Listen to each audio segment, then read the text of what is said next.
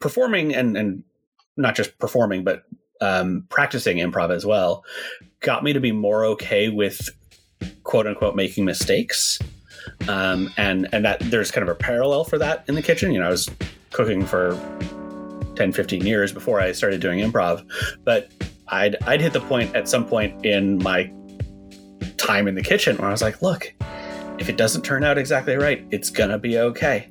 Overall, for the for me these days, it's a nice reminder as I'm playing in the kitchen that like this is a space that I get to be creative in. There are there are almost no rules. There's very few um, consequences. Just just joy and flavor. Welcome back to Amuse Bouche, a podcast where we muse about food. I'm your host, Kaylani Palmisano, and this week we're looking at recipes from a social sciences standpoint. Like, how much do we stick to the script versus how much do we improvise in the kitchen? What does this mean for our cooking? And also, what does this tell us about ourselves? And who better to ask than an improv actor who also has a PhD in brain and cognitive sciences? I'm talking about none other than Neil P. Bardhan.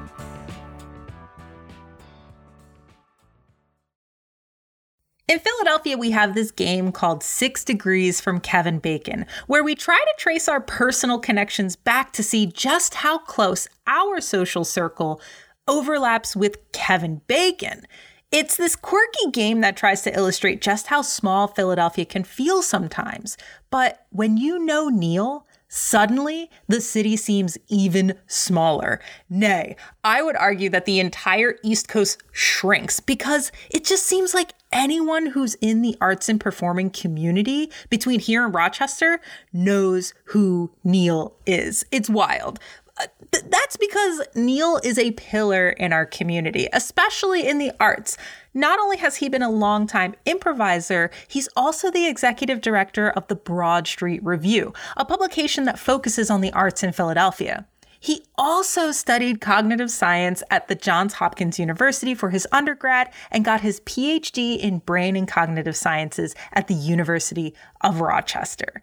I, I, I know what you're thinking. You're probably thinking, like, what? Arts and cognitive sciences? Yeah, they seem like completely different worlds, but Neil has built himself a really fascinating career bringing these experiences together. But he also brings this unique perspective to the world of food, whether he's contemplating the perfectly constructed breakfast sandwich or riffing with spice blends in his pantry. His multitudes really got me thinking about improv with cooking, the language of recipes, and just how these worlds collide in the kitchen. So, Neil, do you follow recipes to a T or do you just shoot from the hip when you're cooking? It depends on the recipe and the day and about 17 other factors that I couldn't even name right now. But I would say by and large, I do not follow a recipe to the T. Uh, I know that there's some dis- I feel like there's been a lot of discussion on the internet these days of should you follow the recipe exactly or just make it work for you. Uh, and I'm generally more of the make it work for you variety. Um, yeah. I I agree. I'm I'm in the camp of like a recipe is just kind of a loose recommendation for a meal unless it's something super specific where I'm learning entirely new techniques uh, will I ever just follow a recipe to a T. But for the most part, it's like uh, if I enjoy the spice blend, I'll go and use that elsewhere. Right. Right. I can think of one recipe in the past six months or so where I thought I want to follow this to a T uh, for for a variety of reasons, and I partway through realized I wasn't going to be able to quite make it work, and so I just had to let go and um, let go and let leg of lamb. I think is probably what I should have said uh, because uh, so specifically this was for Thanksgiving, and um, I was not the one who acquired the lamb that I was roasting. I'm not used to cooking lamb. It's a uh, recipe from one of the Alison Roman cookbooks, I'm pretty sure. Um, okay. And partway through, I was like, oh, this is a different cut. This is a different. I don't quite know what's going to happen, but I can't. I can't start this all over again. So let's just see what happens. Um, and that was, I think that was the last time I tried to follow a recipe precisely. I feel like there, there's a lot of pressure on Thanksgiving, uh, especially when people are they need to recreate these recipes where they have lots of fond food memories. Did you feel mm-hmm. that pressure this year or in previous years? No, not this year. Uh, this year because it was just my little household pod. Um, mm-hmm. uh, so there was for what I was making um, a fair amount of leeway about what what transpired, and we were pretty generous with our interpretations of what foods do we want. Um, in years past, when I've tried to recreate certain um, memorable recipes, I've tried to stick really to you know the recipe as my mother has typed it up for me or the recipe as i used it seven years ago and i knew it was a, a star of the show that day uh, but yeah this thanksgiving 2020 all bets were off can you speak to recipes and what they might mean through a scientific lens of a person who studies brain and cognitive sciences, sciences and psycholinguistics? Like, is there like some type of scientific uh, way in which we examine um, recipes? Because I feel like there are people that are like very you know, want to be to the book versus people that are a little bit more loosey goosey. Interesting. Um, I mean, I think of the recipes kind of what you're saying as as like a protocol to follow, and you can you can follow it the same way each time and see how closely your results come out to each other, or you can make changes to the protocol. And I think of this as you know kind of an extension of your first experiment. Is all right if I substitute um, sour cream for yogurt here, what happens? Uh, and you know the you got the little dairy variable. Um, Dairyable. That's it. Okay. All right. We're starting early here, folks.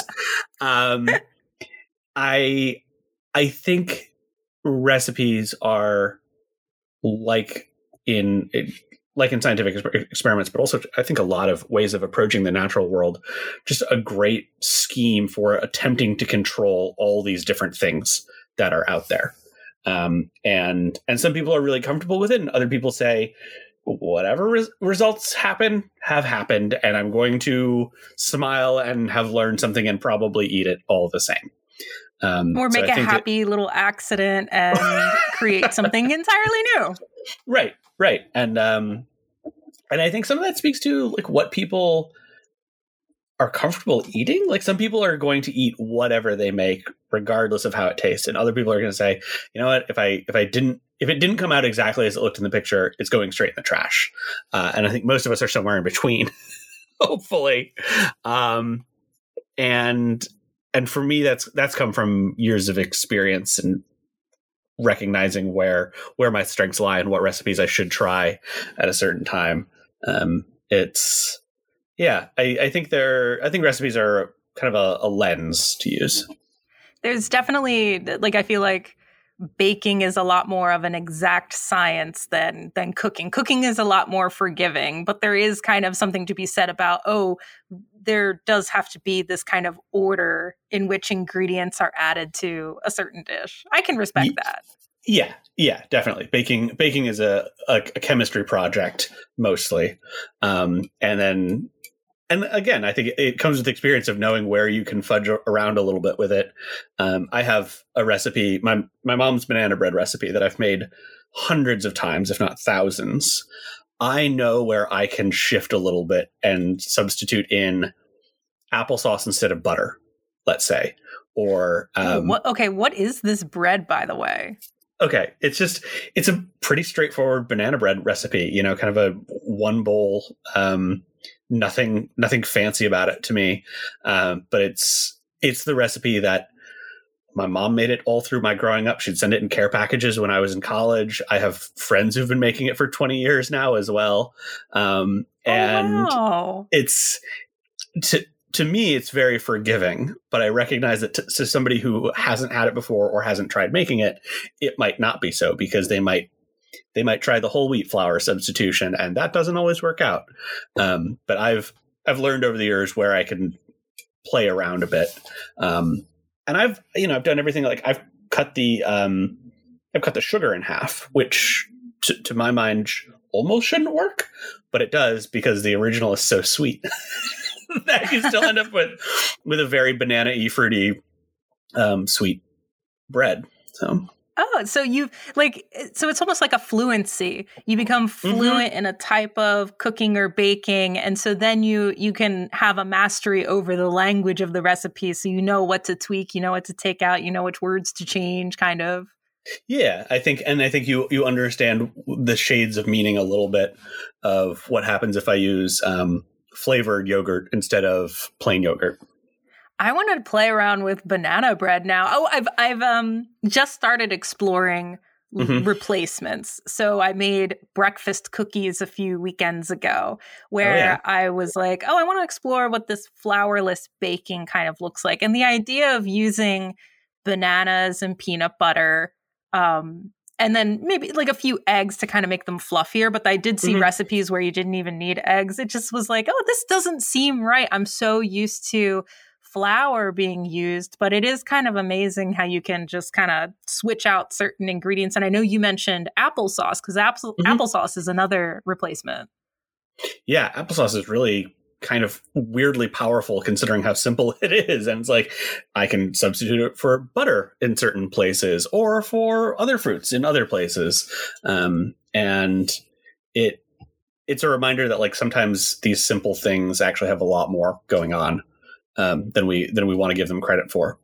Out of out of curiosity, just because of uh, how long you've researched and studied mm-hmm. like cognitive sciences and um, psycholinguistics, is there does does the need to follow a recipe or the need to improvise and everything in between kind of say something about our mental states at all?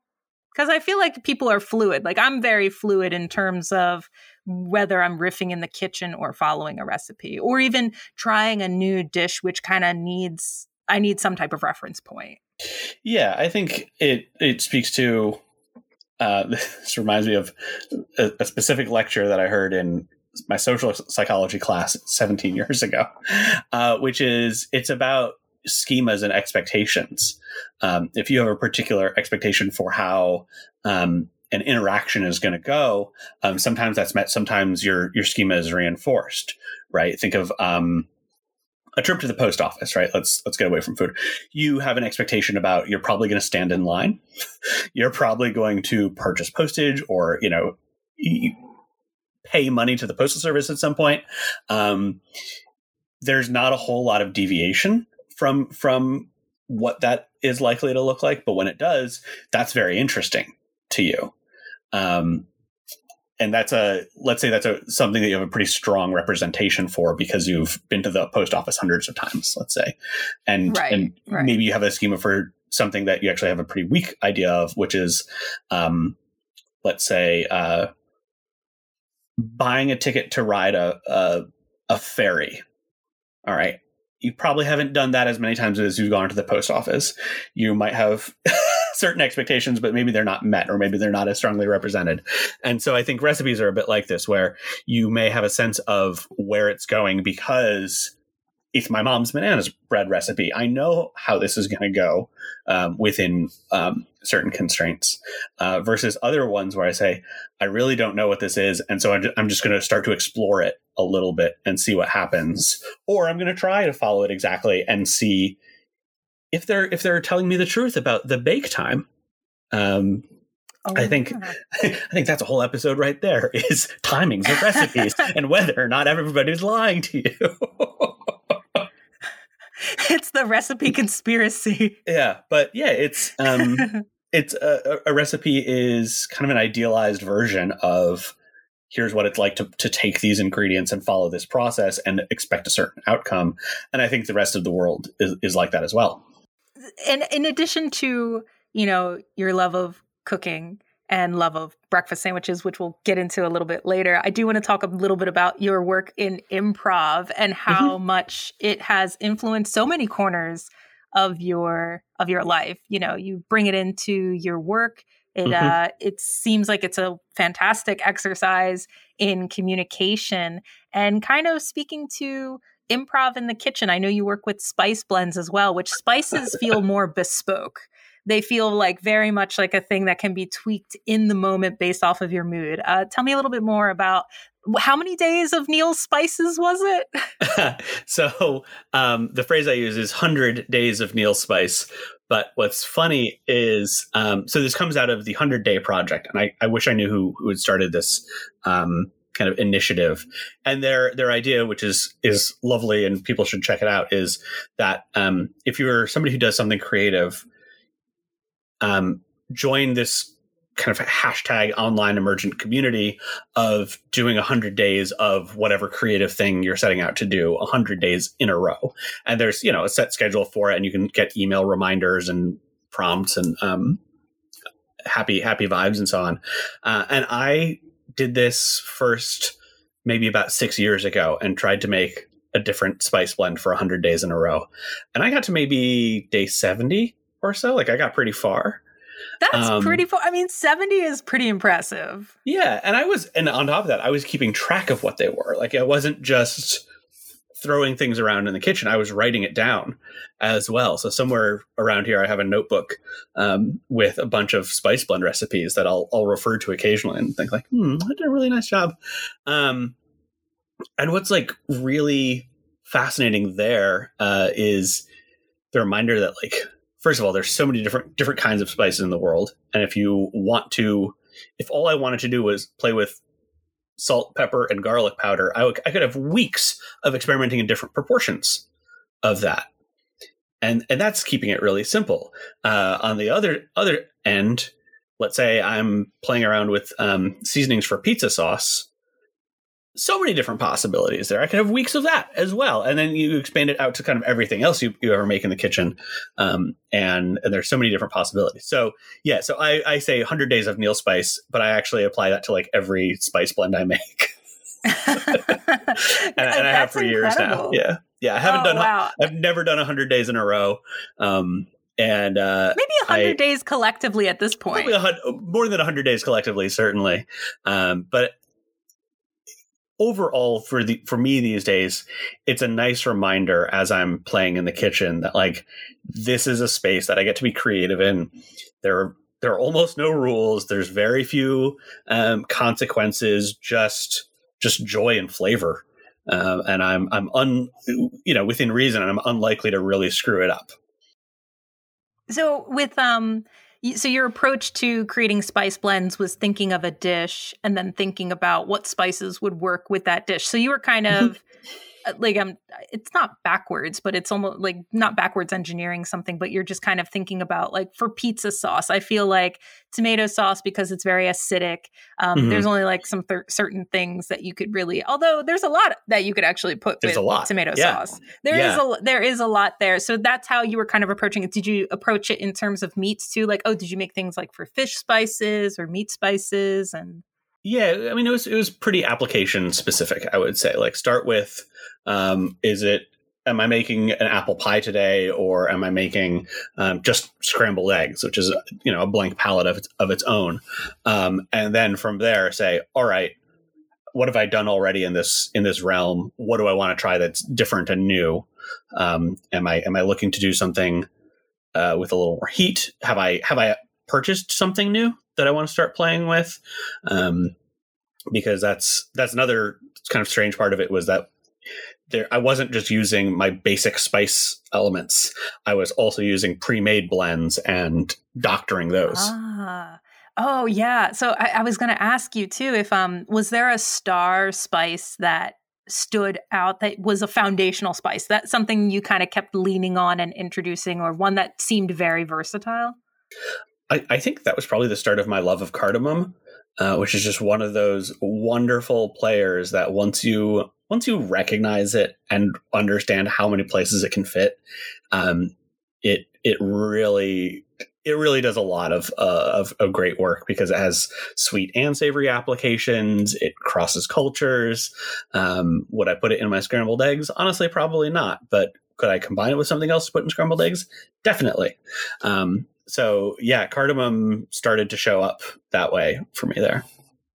Oh, I agree. I use cardamom in a lot of things. I bake with it. I love making shortbread cookies with different types of cardamom. And you can mm-hmm. even make like there was a vanilla cardamom cookie that I was making, but then there was like also a very deep chocolate one that I also put like pink peppercorns into, and that was the bomb. That was so good. Yeah. Yeah. See, yeah, it, it has a lot of places it can go. It does. It fits in a. Oh, I I want to go play with cardamom now. so in in addition to um, in addition to spices, you're also like uh, like the aficionado when it comes to breakfast sandwiches in Philadelphia. And we've talked mm-hmm. a lot about breakfast sandwiches over the years. And you know, we've discussed what a breakfast sandwich is, which maybe maybe that's where we should start and then we'll explore all of the avenues in which like is this a world that you can also kind of improv in? Yeah, um, the short version there is yes. Um, to me, a, a breakfast sandwich has leavened bread, bread products um, and uh, at least an, a cooked egg in the middle, and then anything beyond that, and and you're looking at different different layers, different subgenres of breakfast sandwiches. So it's um, it's a pretty wide world. yeah, it definitely because even if you think about how much bread you can make, oh, I've seen breakfast sandwiches on English muffins, bagels, mm-hmm. ciabatta, challah. Like there's the, there's that variation. It's like branches off into a million different realities. Mm-hmm. Mm-hmm. Um, and then how you, you scramble them, yeah. Yeah, yeah. Oh, scramble over scrambled over medium. Um, and if they're scrambled, are they kind of scrambled two at a time and then thrown on your sandwich? Are they uh, scrambled kind of in a vat and then thrown into um, like a, a a tray together and cooked in one giant batch and then you cut out a square of them that fits on the sandwich um, so many so many there's so many ways to scramble an egg. Who knew?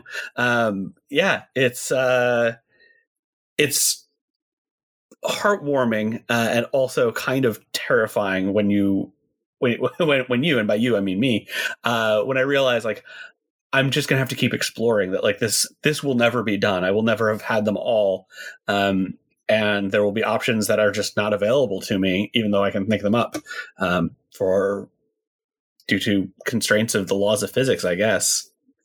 if you if you could there? break no not at all i mean my backdrop is like the universe it's yeah. stars and planets it's yeah. an old like 90s blanket but yeah. you know I, I, was gonna say like wh- okay if you could break the laws of physics if you could defy mm-hmm. the laws of physics like what would be the ultimate breakfast sandwich? Oh man. Um let's see here. I don't know how much how many laws I even need to break for this because some of it could just be dealt with through pure logistics, which is um so something that I really like that this is going to sound out of left field. A Bays brand English muffin. I didn't know Bays until about a year ago. I think they're I think they're a Jersey company or at least they're a Mid Atlantic thing. Um, but they, they really are a phenomenal sandwich making English muffin. Um, they got a lot of a lot of heft to them. Um, and then see now now things start to get interesting. I want my egg fried and like over medium. Um, cheese. What am I going to go with here? I love a fresh goat cheese for a for a breakfast sandwich. I really do. Call call it bougie, call it whatever, but it it's the right mix of like tangy and spreadable and flavorful. Um, and then some it's hot like sauce, cream cheese, cheese, cheese. Exactly, kind of. exactly.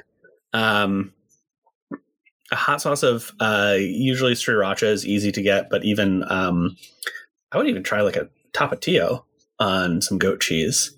Um, and a sausage patty. Now, I don't know as much about sausages as I used to, but I feel like sausage is something that is incredibly localized, like and and doesn't necessarily ship well. Um, so I can see my wanting like a sausage patty from like North Carolina, South Carolina, Georgia, uh, and getting that on the Bays bun. I think is the challenge. Um, yeah, um, and then the other thing that I'll throw in there is um, my own homemade like garlic pesto, um, garlic parsley pesto. Uh, this was a thing I was doing um, a lot of playing around with in summer 2020. Uh, was just throwing whatever herbs, garlic oils, nuts, and citrus we got in the kitchen, and um, com- I came up with this really like I don't I don't love parsley. I, I would well, I should say I would never would have said that I love parsley, but I ended up with a bunch of it. Threw it in with some garlic and just enough oil, and you pull it out of the fridge a couple minutes before you spread it on, and it is perfectly herbaceous and peppery, and you know add that to the sandwich I just described, and it's yeah, it's a lot. It's da- this is like like this is very dangerous. These are very specific flavors that like mm-hmm. it, they do sound like they would be really good together. However, you dance on the line of it like being like is it too powerful? The, the only way mm-hmm. to know is to really find out. But if the bread, I feel like if the bread is hefty enough, if it has enough nooks and crannies right. where a lot of flavor can hide, you can yeah. likely pull this off. Yes, and um, and these these Bays muffins, I after after we record, you'll have to look up the like store locator for them um, because okay. they they're not consistently available. I would say. Okay, um, I can't believe like I live. I've grown up in Jersey. I live in Jersey now, and I can't believe I've never heard of this brand. Yeah, um, I, would like to give credit uh, Cameron Kelsall, who I uh, do some work with, who I think is a, a neighbor of yours. Actually, uh, turned me onto them. He said, "No, you got to try these English muffins. it sounds so oh so funny to recommend a, a store bought brand, um, but they and, they hold. Yeah, Oh, nice. Uh, so going going back to the sausage in particular, why mm-hmm. specifically North Carolina, South Carolina? You said like around the Carolinas. I don't know. I just I just feel like there's going to be something going on there. I haven't I haven't been down there in a minute, but um, just like a locally made sausage that is not just Italian style, but has a lot of yeah, and we're talking like a pork sausage because this Sorry, is the land sausage. of pork. Yeah, I implied pork. I implied yeah, pork when I said sausage. If, if anybody was confused about that. oh my goodness. Well that I I kind of want to I want to see that sandwich happen for you. It does sound like you'd have to have a lot of like the constellation, like the planets really need to be in alignment there to make it yes, happen. Definitely. Definitely. But I was I was actually just on a call before this talking about the the glory of mail order right now and how so many things can be shipped pretty rapidly. And in particularly if you're have a little bit of flexibility in your time you know some of these local providers that otherwise um, you know you'd have to drive 10 hours to get to or something like that definitely. uh, there, there's like the whole know, the whole Goldbelly thing. Have you tried Gold mm-hmm. Belly yet? I've, I've done Goldbelly for ice cream specifically. Um, oh my goodness! Had, what ice cream did you get? Oh, uh, Malai ice cream. They're in Brooklyn. Um, uh, okay. Uh, the yeah, uh, the owner creator uh, is a woman named Pooja, um, who comes at it from you know she's um, Indian American, grew up totally in the states and has like certain flavors from her childhood that she she wanted to, to play with in ice cream. Um, and she is creating like seasonal flavors as well as things that are year round and they're they're fun and they're jam packed with flavor. And you know she develops great relationships with the spice providers. Um, but we've ordered excuse me a couple couple packages i'll say. Ooh, what flavors? do you have a favorite? Um the turkish coffee um, oh my goodness, yes. W- oh, which is like a, a coffee it probably cardamom. has cardamom. Yep. Yeah. Yep. Yep. Yeah. Um, yeah, she's doing she's doing just incredibly delicious things, and and even combinations where I say I'm not familiar with that ingredient or I'm not sure if that combination is going to work for me. Uh, it it still holds a lot of um, a lot of power because they're they're so well crafted.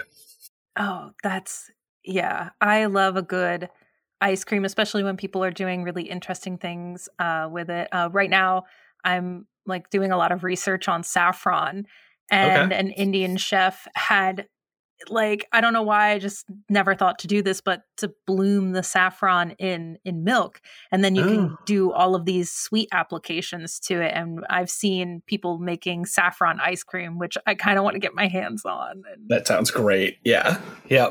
Oh my goodness. Definitely a pretty penny, but definitely worth it. And uh, right, yeah. right. That's luxurious ice cream if there was ever such a thing. Yeah. ice cream's already luxurious. Yeah. it just is even that's the most we that's what kills me is like I feel like we live in the most decadent society right now just because of what you were saying about we can get all of these spices and things from around the world. We can get all of these incredible flavors. We can order, you know, ice cream from Brooklyn and have it shipped to us. It's I had I had a cheesecake shipped to me from from Mississippi. Like Do we need that? No. Is it awesome? Absolutely. Yes.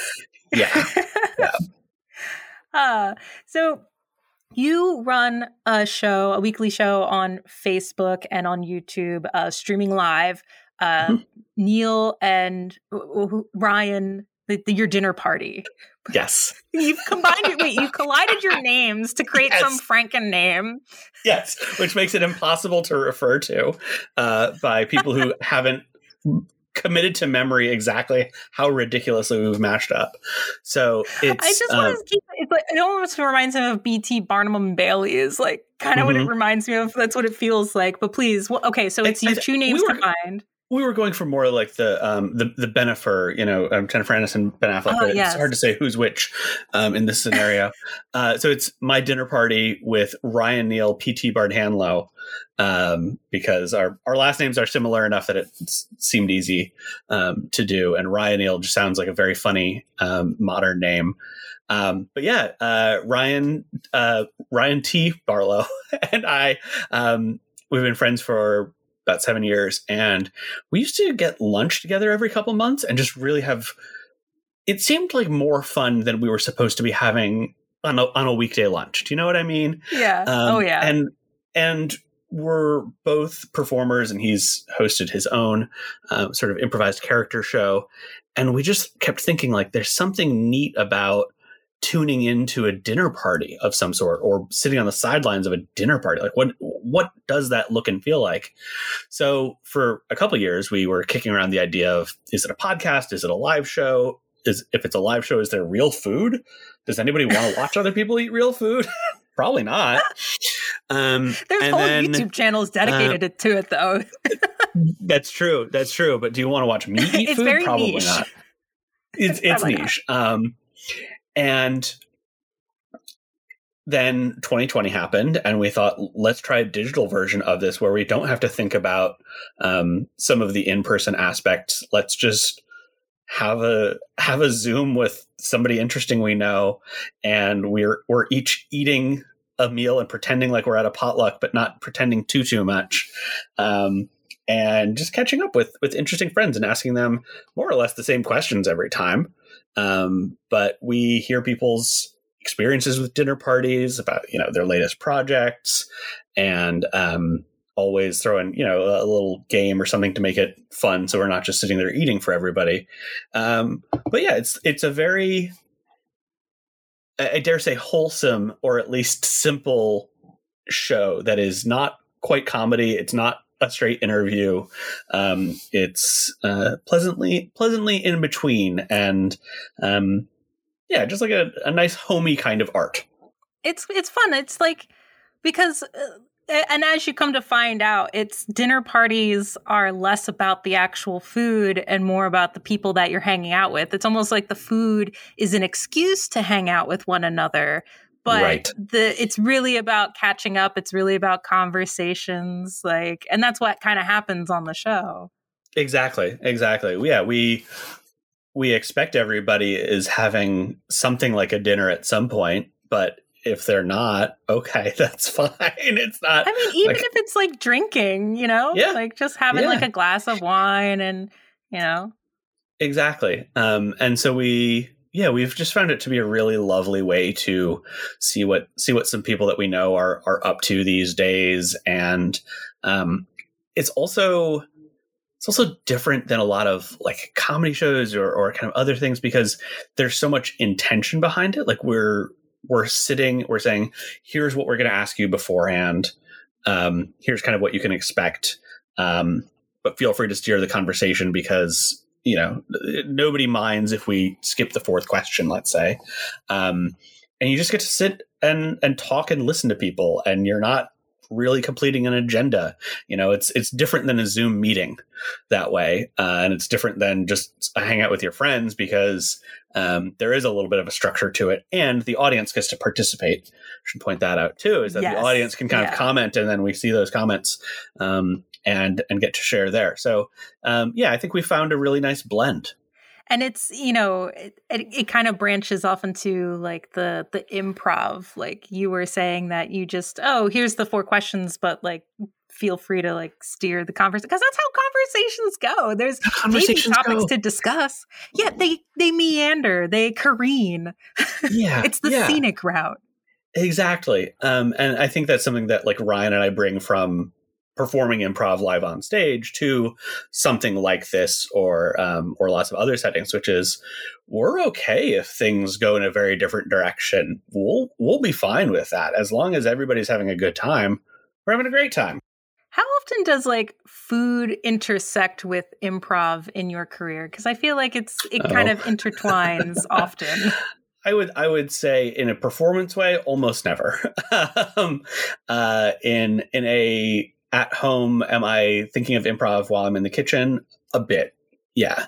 Um, performing and and not just performing but um, practicing improv as well got me to be more okay with quote unquote making mistakes. Um, and and that there's kind of a parallel for that in the kitchen. You know i was cooking for 10 15 years before i started doing improv but going back to that idea of like oh, what does a recipe do for you? Um, I'd I'd hit the point at some point in my time in the kitchen where I was like, look, if it doesn't turn out exactly right, it's gonna be okay. And improv reminded me of that for like social things and conversations and, and some you know professional settings as well. Um, that there there isn't always a set plan that's going to go exactly according to how you want it to go. Um, it's best sometimes if it doesn't go according to plan and you just start to discover things together. Um, so yeah, I don't I don't always improvise completely in the kitchen, uh, but when I do, I'm reminded that like, all right, keep having fun, like hope for the best. Um, nobody's grading me on this. My life doesn't depend on it. Um, I'm I'm merely figuring out kind of what's in the cupboard today. Way to loop it back, Neil. Thank you so much for sharing your perspective with us. Amuse Bouche is hosted by yours truly, Kaylani Palmisano. The music at the beginning and the end of this podcast is by the Great North Sound Society, and the song is appropriately titled South Street Strut. A little nod to my Philly folks out there. At the moment, I'm working as a one woman band, producing, editing, and bringing these amazing food stories to your ears. So, if you like what you're hearing, please subscribe, rate, and review this podcast, and also subscribe to the Amuse Bouche newsletter on Substack, where every week week, I share even more food stories and recipes meant to delight and amuse. It's a free newsletter at the moment, but I do accept tips, so consider helping a sister out by throwing her a few bucks a month. If not, you can support me by liking, commenting, and sharing my work. You can also follow me personally at Kaylani Says on Twitter and Instagram. And if you'd like to be a guest on a future episode of Amuse Bouche, feel free to slide into my DMs or hit me up on Substack.